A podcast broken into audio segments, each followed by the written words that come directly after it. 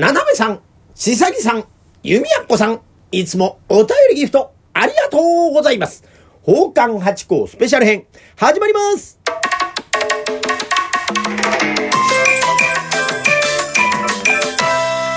松野屋八甲でございます。宝冠八甲は CM キャスティングのプライスレスの提供でお送りいたします。水金土日の夕方6時は宝冠八甲よろしくお願いしますというところでございまして、今週もお便りとギフトたくさん頂戴しました。ありがとうございます。まずはななめさんでございまして、お便りを頂戴しました。早速読ませていただきます。ライブに間に合わなかった涙マーク、時差間違えた涙マークと頂戴しました。失礼いたしました。先週ね、中馬さんとまた収録をしまして、その時にライブ配信させていただいたんですが、ちょっとね時間が前後したりなんかして、その場所の問題ですね。なんか最初に使ったところがですね、ちょっと声がすぐ漏れちゃって、隣の方に迷惑かかっちゃうってんで、まあちょっと移動したわけですね。今会議室みたいなところでお話しさせていただいて、今まではね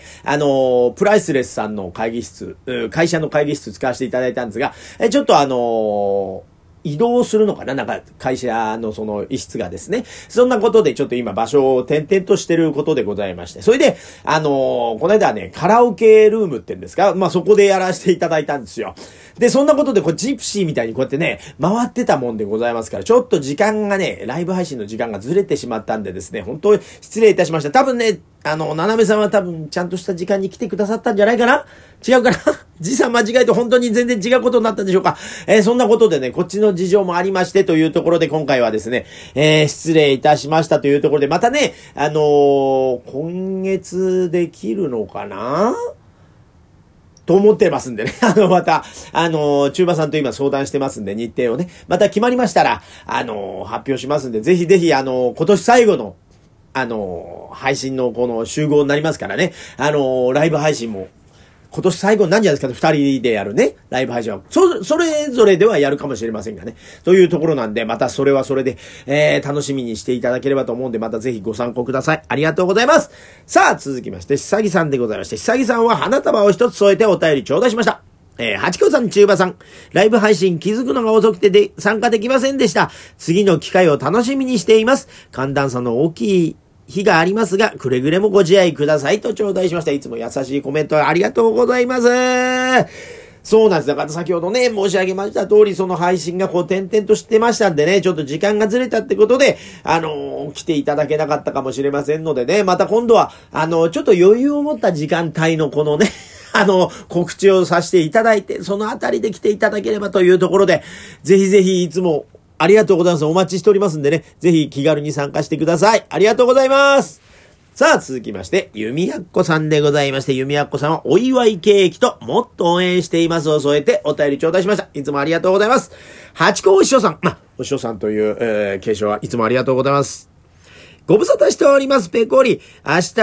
12月3日は松野屋さんのお披露目の日ですね。おめでとうございます。パンパンパンクラッカーマーク。そうなんですよね。12月3日、1、2、3の日がですね、実は私が松野屋という、看板広めをした時なんですね。私もともと桜川八甲だったのが、塩の沖屋さんから出まして独立したんですね。で、それが12月3日、令和の元年でしたかね。だから5年目に突入するということになるんでしょうか。おかげさまでなんとか生き残っております。よく覚えててくださいましたね。松野屋八甲になった瞬間がですね、12月3日ということでございます。ありがとうございます。さあ続きがございまして、コロナで行動制限のあった頃はお会いできなかったですね。でも師匠のお声をラジオトークで聞くことができて、たくさんの元気をいただきました。改めてお礼申し上げます。ありがとうございました。いやいや、こちらこそ本当に聞いてくださいましたありがとうございます。コロナが下火になったら、今度は師匠が寄席にオペラにお能の解説にといろいろとお忙しくてお会いできませんね。すいません、失礼いたします。やはり私はラジオトークで師匠の元気をいただく日々です。これからもお体気をつけて、さらなるご活躍をなさってくださいということで頂戴しました。ありがとうございます。もうね、いつも完璧なこのまとまった